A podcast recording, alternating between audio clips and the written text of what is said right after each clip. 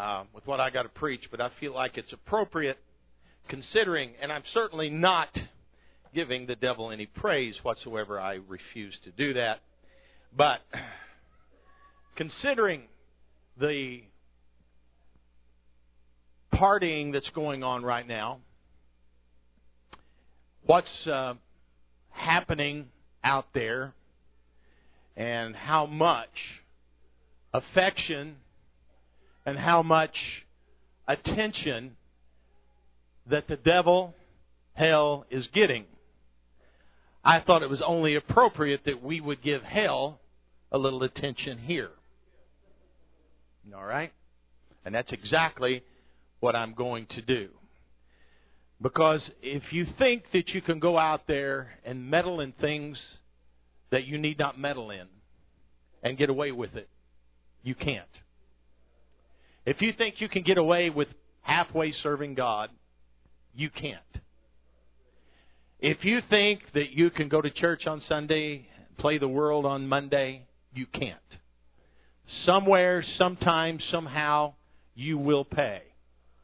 That's just the way it works. That's biblical. And uh, eventually, everybody finds himself standing before God with what they've done in this life. Luke 16, verse 24. Luke 16, verse 24. Father Abraham, have mercy on me and send Lazarus that he may dip the tip of his finger in water and cool my tongue for I am tormented in this flame. 31 words. Luke 16:27 through 28. I pray thee therefore, Father, that thou wouldest send him to my father's house. For I have five brethren, that he may testify unto them, lest they also come into this place of torment. 34 words. Luke 16:30. Nay, Father Abraham, but if one went unto them from the dead, they will repent. Fifteen words. Thirty-one words plus thirty-four words plus fifteen words equal eighty words of such terror and premonitions. And I am preaching tonight on the premonitions of night unending. Let's raise our hands to the Lord. Father, we praise you for your glory, for what you've already done, for the miraculous that has been in this place. Now I pray that you would use your word, God, to touch and open up hearts and to bring conviction and bring somebody to the knowledge of the truth. I look to you, God, to do this. Look to you knowing that you will if we come to you in faith and knowing that you are a rewarder of those that diligently seek you. And Lord, more than anything else, I want each and every one in this house to be saved. I pray that they can understand that, that they can embrace that. In Jesus' name. In Jesus' name. Everybody said amen. Do you know how powerful amen is? You know, a lot of times we fail, and I'm the first one to say that, but amen means it's settled in heaven. You should never stop for prayer unless you say amen because you settle it in heaven when you do that. Amen. Settled in heaven. You may be seated. 80 words I just read to you. 80 fearful words I just read to you. Now, if these 80 words were found in a very grim version of Grimm's fairy tales, I could rest a lot easier. But they're found in the Bible. If these 80 words were found in the Old Testament amid some gloomy prophecy about rebellious Israel, I again could sleep a lot easier, but they're not. They're in the New Testament. If these 80 words were in Revelation, intoned over some apostate antichrist system, I could rest easier. But they are not. They are found in the Gospels, the good news section. To make matters worse, they're penned in blood red straight from the mouth of Jesus Christ. Just after the lost and found section of the scripture in Luke 15, a lost sheep was found, a lost coin was found, and a lost son was found. But in Luke 16, it shows what happened to the lost that are not found. The destiny of lost people is an unimaginable place of horror. You think horror movies, you think haunted houses are scary.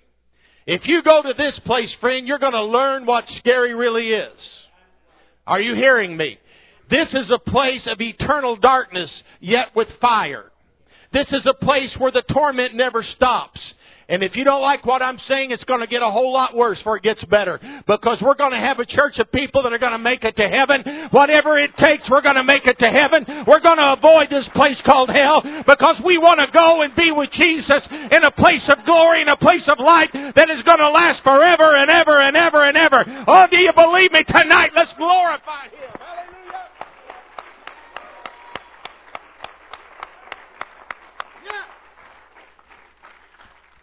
This is a place that I'm speaking of of night unending. A couple dozen years ago, Martin Marty gave a lecture entitled Hell Disappeared No One Noticed. And his premise was that a major Christian belief had simply disappeared in a single generation. Look around you and you'll probably agree. The U.S. Magazine once asked its readers to uh, who they pictured in hell, and all the readers could only picture two people in hell, and that was Stalin and Hitler. Two thirds of Americans don't believe in hell. So says a recent Barna poll. According to a June 19th LA Times article, the mention of hell from American pulpits is at an all-time low. Harvey Cox Jr. of Harvard Divinity School said there has been a shift in religion from focusing on what happens in the next life to asking what is the quality of this life that we're leading now. You can go to a whole lot of churches week after week and you'll be startled even if the word hell is mentioned. Hell disappeared and no one even noticed it. The Los Angeles Times article cited previously said the tendency to forsake the fire and brimstone has grown in recent years as non-denominational ministries with their focus on everyday issues such as child rearing and career success have proliferated and loyalty to churches has deteriorated. Billy Graham was quoted that he could not in good conscience preach about a literal burning hell. Now that was a change from a man who once said if there was more hell in the pulpit, there would be less hell in the pew. That's what he once said. You understand what I'm saying? We have grown away from what eternity is. This, my friend, is a trick of the enemy. If he can get us to believe that hell does not exist, if he can get us to believe that everybody's going to heaven, there's going to be more people that split hell wide open. I, for one, intend on whatever it takes to make it to heaven. I, for one, intend to make it regardless of the cost, regardless of the world I have to leave aside. I'm going to heaven. Oh, come on. Do you believe me tonight?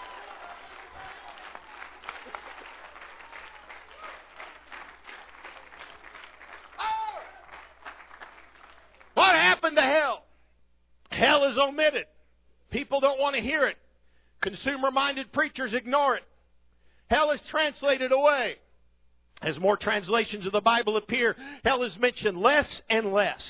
Hell is not needed. Universalists are, say, are saying everyone will be saved. Hell won't be needed long. Some say the wicked are annihilated. Hell doesn't mean hell.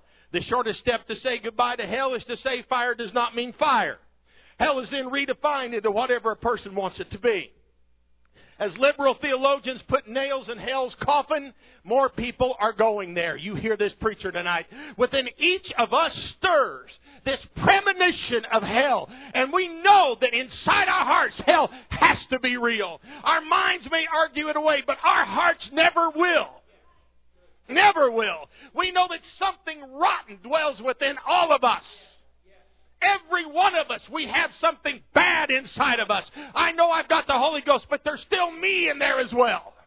And unless I keep this Holy Ghost well fed, me will come out. I need to know that there's a hell so I can live for God and keep the Holy Ghost working well within me. I need to know it.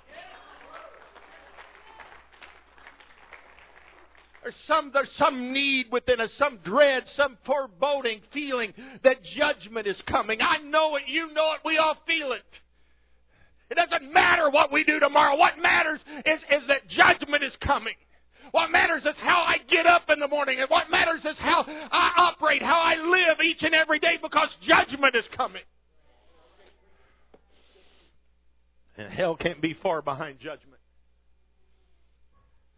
But for the shed blood of Calvary, but for his blood, we feel that we would share in that night that is unending. If it was not for the blood, if it was not for the blood, not one of us that is sitting in here right now would have a hope of ever making it to heaven. If it wasn't for the blood, every one of us would be on our way to hell. But it was that wonderful shed blood on Calvary that gives me hope, that gives me a chance, that gives me an opportunity, that lets me look up to heaven and know I can be, everything's gonna be okay because Jesus lives. I can live also. Because of what He did on the cross, I have a hope of making to heaven because of who He is.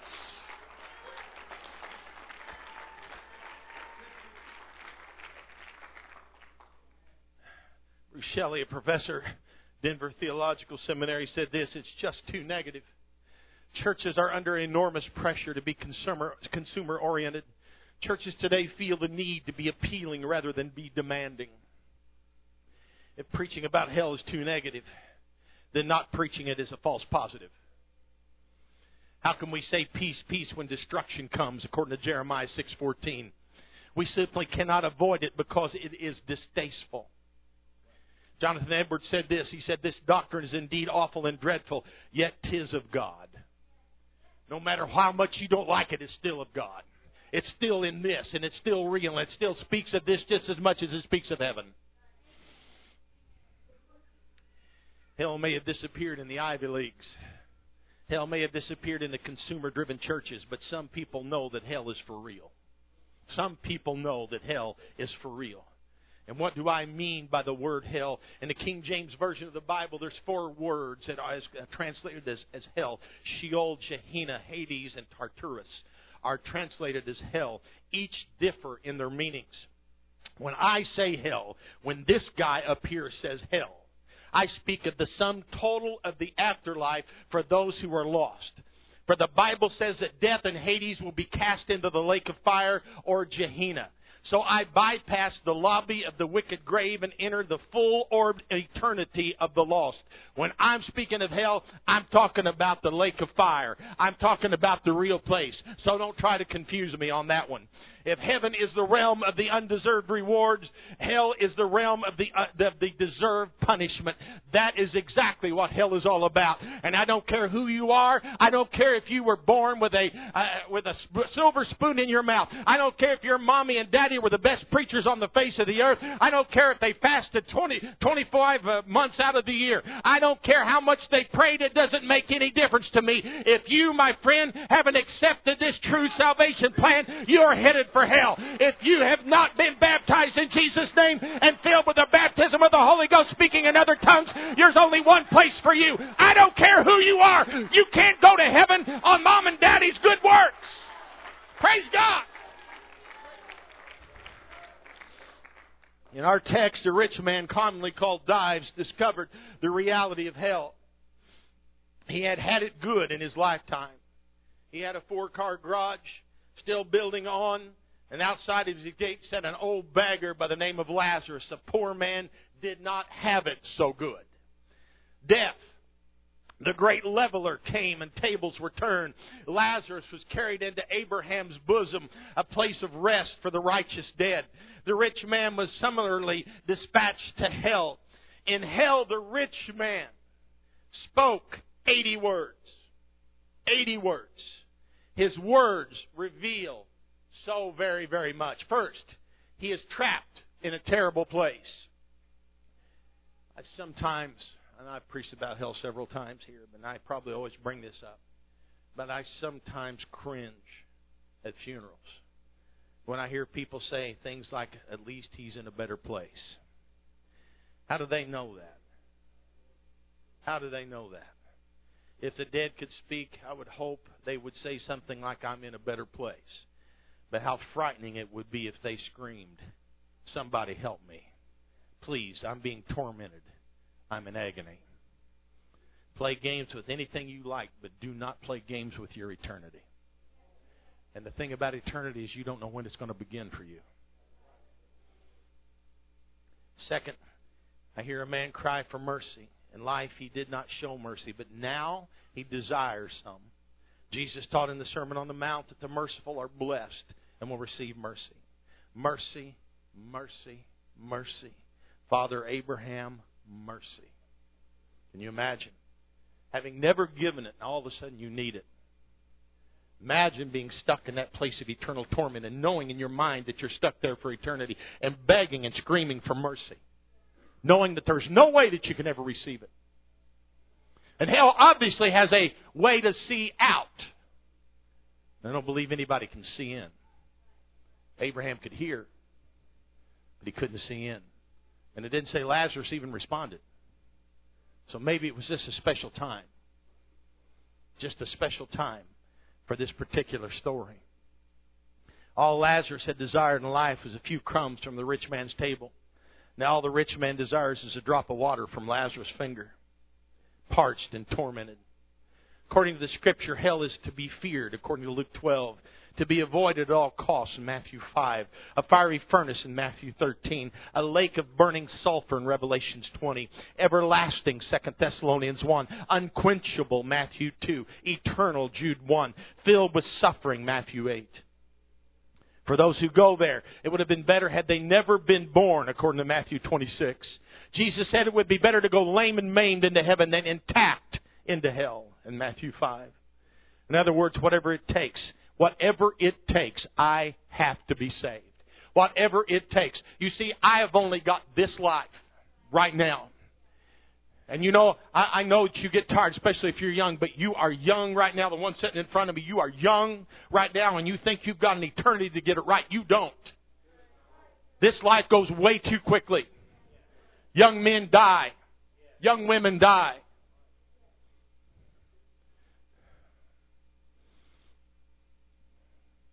Some may say, I can't believe a loving God could do such a thing to a person. Well, would you believe Jesus if Jesus said it? Let's look at the New King James Version of Matthew 10.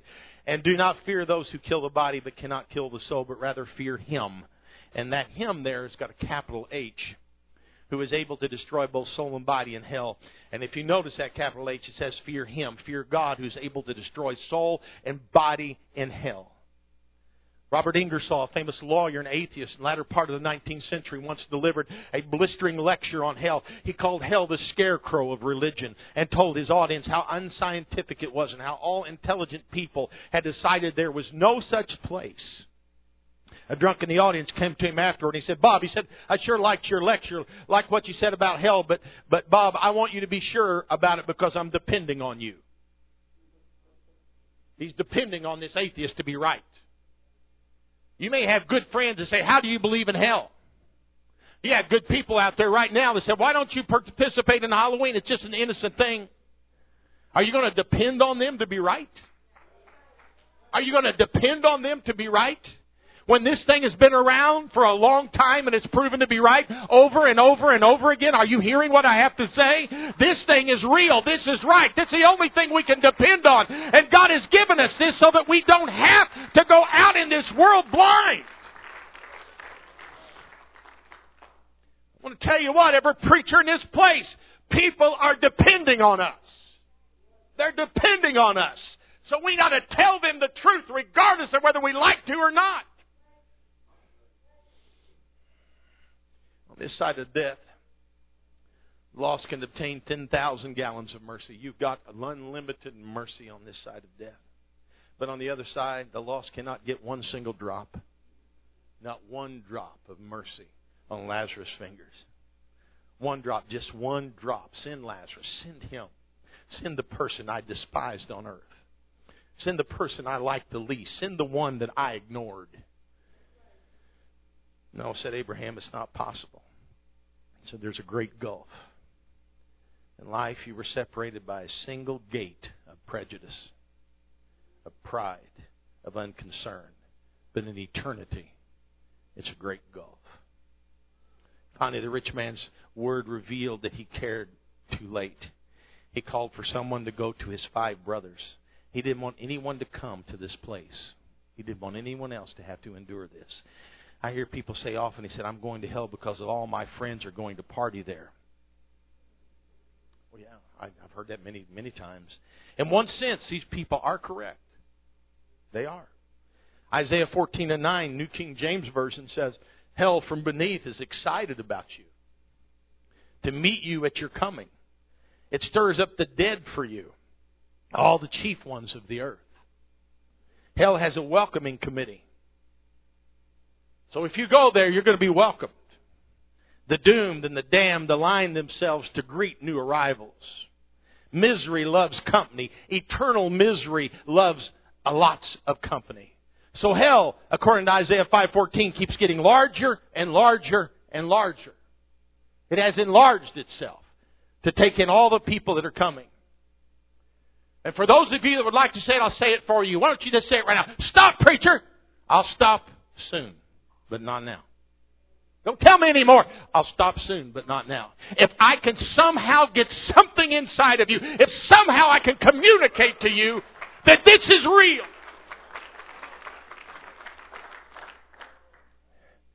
Preacher, I could listen to an hour of preaching about prosperity, but two minutes in hell is way too long. Lighten up a little bit, would you, Brother Robertson? Come on, lighten up. Billy Sunday once was once told, he said, Brother Sunday, you need to lighten up. Your preaching rubs the cat the wrong way. To which Mr. Sunday replied, Then let the cat turn around. The way he's facing is going to hell. I'll just put it this way I'll lighten up when you brighten up. I will chill when your future looks brighter. I will be silent when you turn from eternal darkness to eternal light. Hell is an unusual place. It is a place of fire, but it's also a place of night. Black fire. Explain that to me. How is there black fire? And I know the guy standing in front of me can explain it probably real well because he knows all about black fire. Hell hails from a word that means hole or hollow. Hell is called a pit, the abyss, the deep. Three times in the Gospel of Matthew, Jesus speaks of that wonderful day when he believe, when believers enter into the joys of heaven, the land of unending light. Jesus also said that unbelievers will be cast into outer darkness or the pit of unending night. Jude said the blackness of the darkness is forever and it's reserved for those who turn their backs on God in Jude 13. In the same breath, Jude called them wandering stars. Lucifer is described as a rogue star attempting to ascend above the other stars in Isaiah 14:13. Imploded and demoted, his life became darkened by his pride. An astronomer uh, was asked about wandering stars, and he conjectured that the wandering stars could be one of several things comets, planets, or black holes. Throughout the cosmos, there are black holes from which not even light escapes unique combinations of fire and night. That's what they are. Outer darkness exists now in the universe, so hell is not a far fetched idea. Not at all, because it exists out there now. It's already there. Occupants of hell are enemies of God. They denied His goodness in their earthly existence. He denies His goodness in their eternal existence. So premonitions.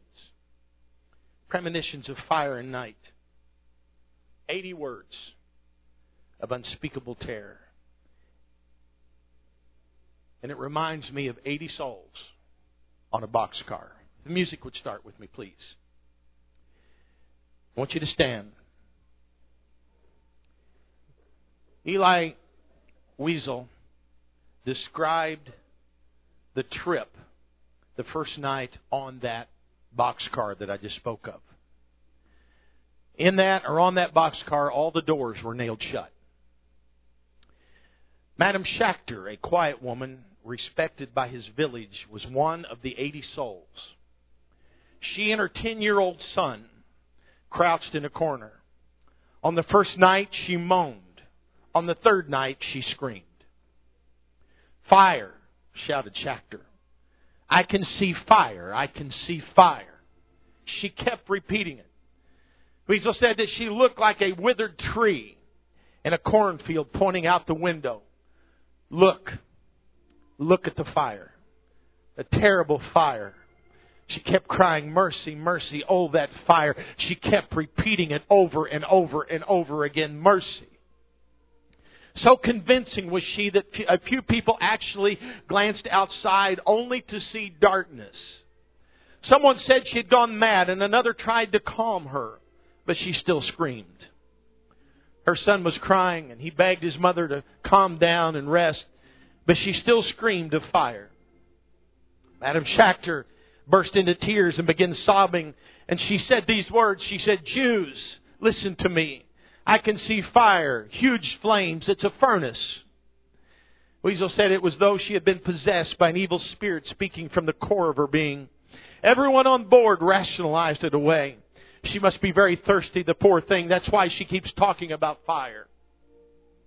Through the night, she would scream, she would grow quiet, and she would scream again. People's nerves were frayed. They struck her to make her grow quiet. But she still cried about fire. They grew weary of trying to make her to be silent. When the train slowed down and she screamed one last time, she said, Jews, look! Look through the window. Flames, look! In the night sky, they saw flames gushing from a tall smokestack in the sky. Schachter grew quiet. The train stopped. The doors were open. Shouts came to, the exit, to exit the car. Eighty souls stepped out into the flames and the abominable fragrance of Auschwitz. Schachter had experienced a premonition of a long night. Wiesel got off the boxcar and for a moment he caught a glimpse of his mother and his sister marched one way with a promise of a fresh shower and a change of clothes. They were lured into the gas chambers to be killed and then burned. Elie, Elie and his father were taken another way, and they stood in line thinking it was they who were to be thrown into the fire pit. These are his words, and I quote Never shall I forget that night, the first night in camp, which has turned my life into one long night, seven times cursed and seven times sealed. Never shall I forget that smoke. Never shall I forget the little faces of the children whose bodies I saw turned into wreaths of smoke beneath the silent blue sky. Never shall I forget those flames which consume my faith forever.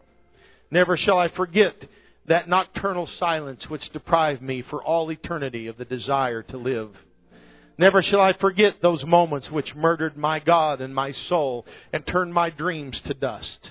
Never shall I forget these things, even if I am condemned to live as long as God Himself. Never will I forget these things. Your eyes closed. Every eye, please.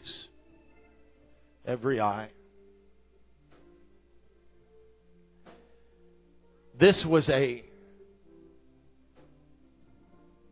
situation that occurred in Germany, burning the Jews, innocent people, seeing the fires go up. But their pain lasted but a moment. The pain of hell will last forever. It'll never stop. The darkness will never have light again. You'll feel the pain, but you won't even understand where it comes from. The darkness will be so complete. It is said that if you turn the lights out in a room and suspend a man, completely suspend him, arms, legs, everything, where he can touch nothing around him. And with complete darkness, that he'll go mad within hours. Because he'll have no way of determining what's upside down, what's right side up. Nothing at all that he could bring, uh, bring around his equilibrium. Nothing. He'll go mad. Can you imagine eternity in that kind of situation? No up, no down, just total darkness and pain. That's what hell is all about. The Bible says it's where the worm dieth not. The worm is likened unto the soul of a man. Your soul will never die. Your soul will spend eternity somewhere. You have to determine tonight where that eternity is going to be. This altar is open. I know we've spent some time up here, but this is an altar for people who had better make up their mind this evening that I will not allow myself to go to hell. This altar is open for those who want to make it right with God completely make it right with God. Don't come if you think everything is all right in your life, but if you think that you need some help, if you're afraid of who can destroy the body and the soul, if you have a true fear of God, knowing that God can, can throw the soul into, into eternity. That it's God. It's not the devil. The devil may destroy your body. The devil may even take your life if God allows him to, but it's not that that you have to worry about. What you must worry about is the one that can throw both body and soul into hell. This altar is still open. My eyes are closed. I'm not even looking. I'm just going to go by how I feel. If I feel that there's someone else here that still needs to make things right with God, I'm going to continue to make a plea for you. Would you make it right? Would you allow God to change everything in your life, change your direction? Change your direction. You can. He can if you will allow Him to. If you make up your mind that I want to live for God above everything else, and I do not want to be lost, I do not want to take a chance with my soul, I do not want to be lost. If you make up your mind you can do this, you can live for God. Please hear the words I'm saying. You can make up your mind and you can do it. But if you just sit back and think that you have time, there's a purpose that God placed us on my heart this evening. There's a reason for it. I don't know what the reason is. I'm not telling you that you're going to lose your life tonight. But I'm saying that that possibility exists for each and every one of us. Every day that we get up, there's a possibility that God's going to call our number. Are you ready? Are you ready?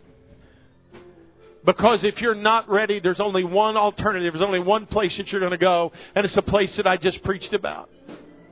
Would you come? Would you come? Make it right. Determine in your heart this evening, I'm going to serve God. Be a Joshua for me and my house. We're going to serve the Lord regardless. I'm not going to give up. I'm not going to turn around. I'm not going to turn away. I plan on making it to heaven. Would you come? Foundational things. This is a foundational thing. Hell is a real place. A place that people are ignoring too much. A place the devil would love for you to ignore, but it's a place that is real. Would you come? I still, I, I don't feel I don't feel complete. I don't feel that everything has happened tonight that needs to happen. But I'm going to lay this microphone down. I'm going to let the singer sing. And, and I hope, I hope that you will allow God to deal with your heart and you'll come to this altar. Lord bless you.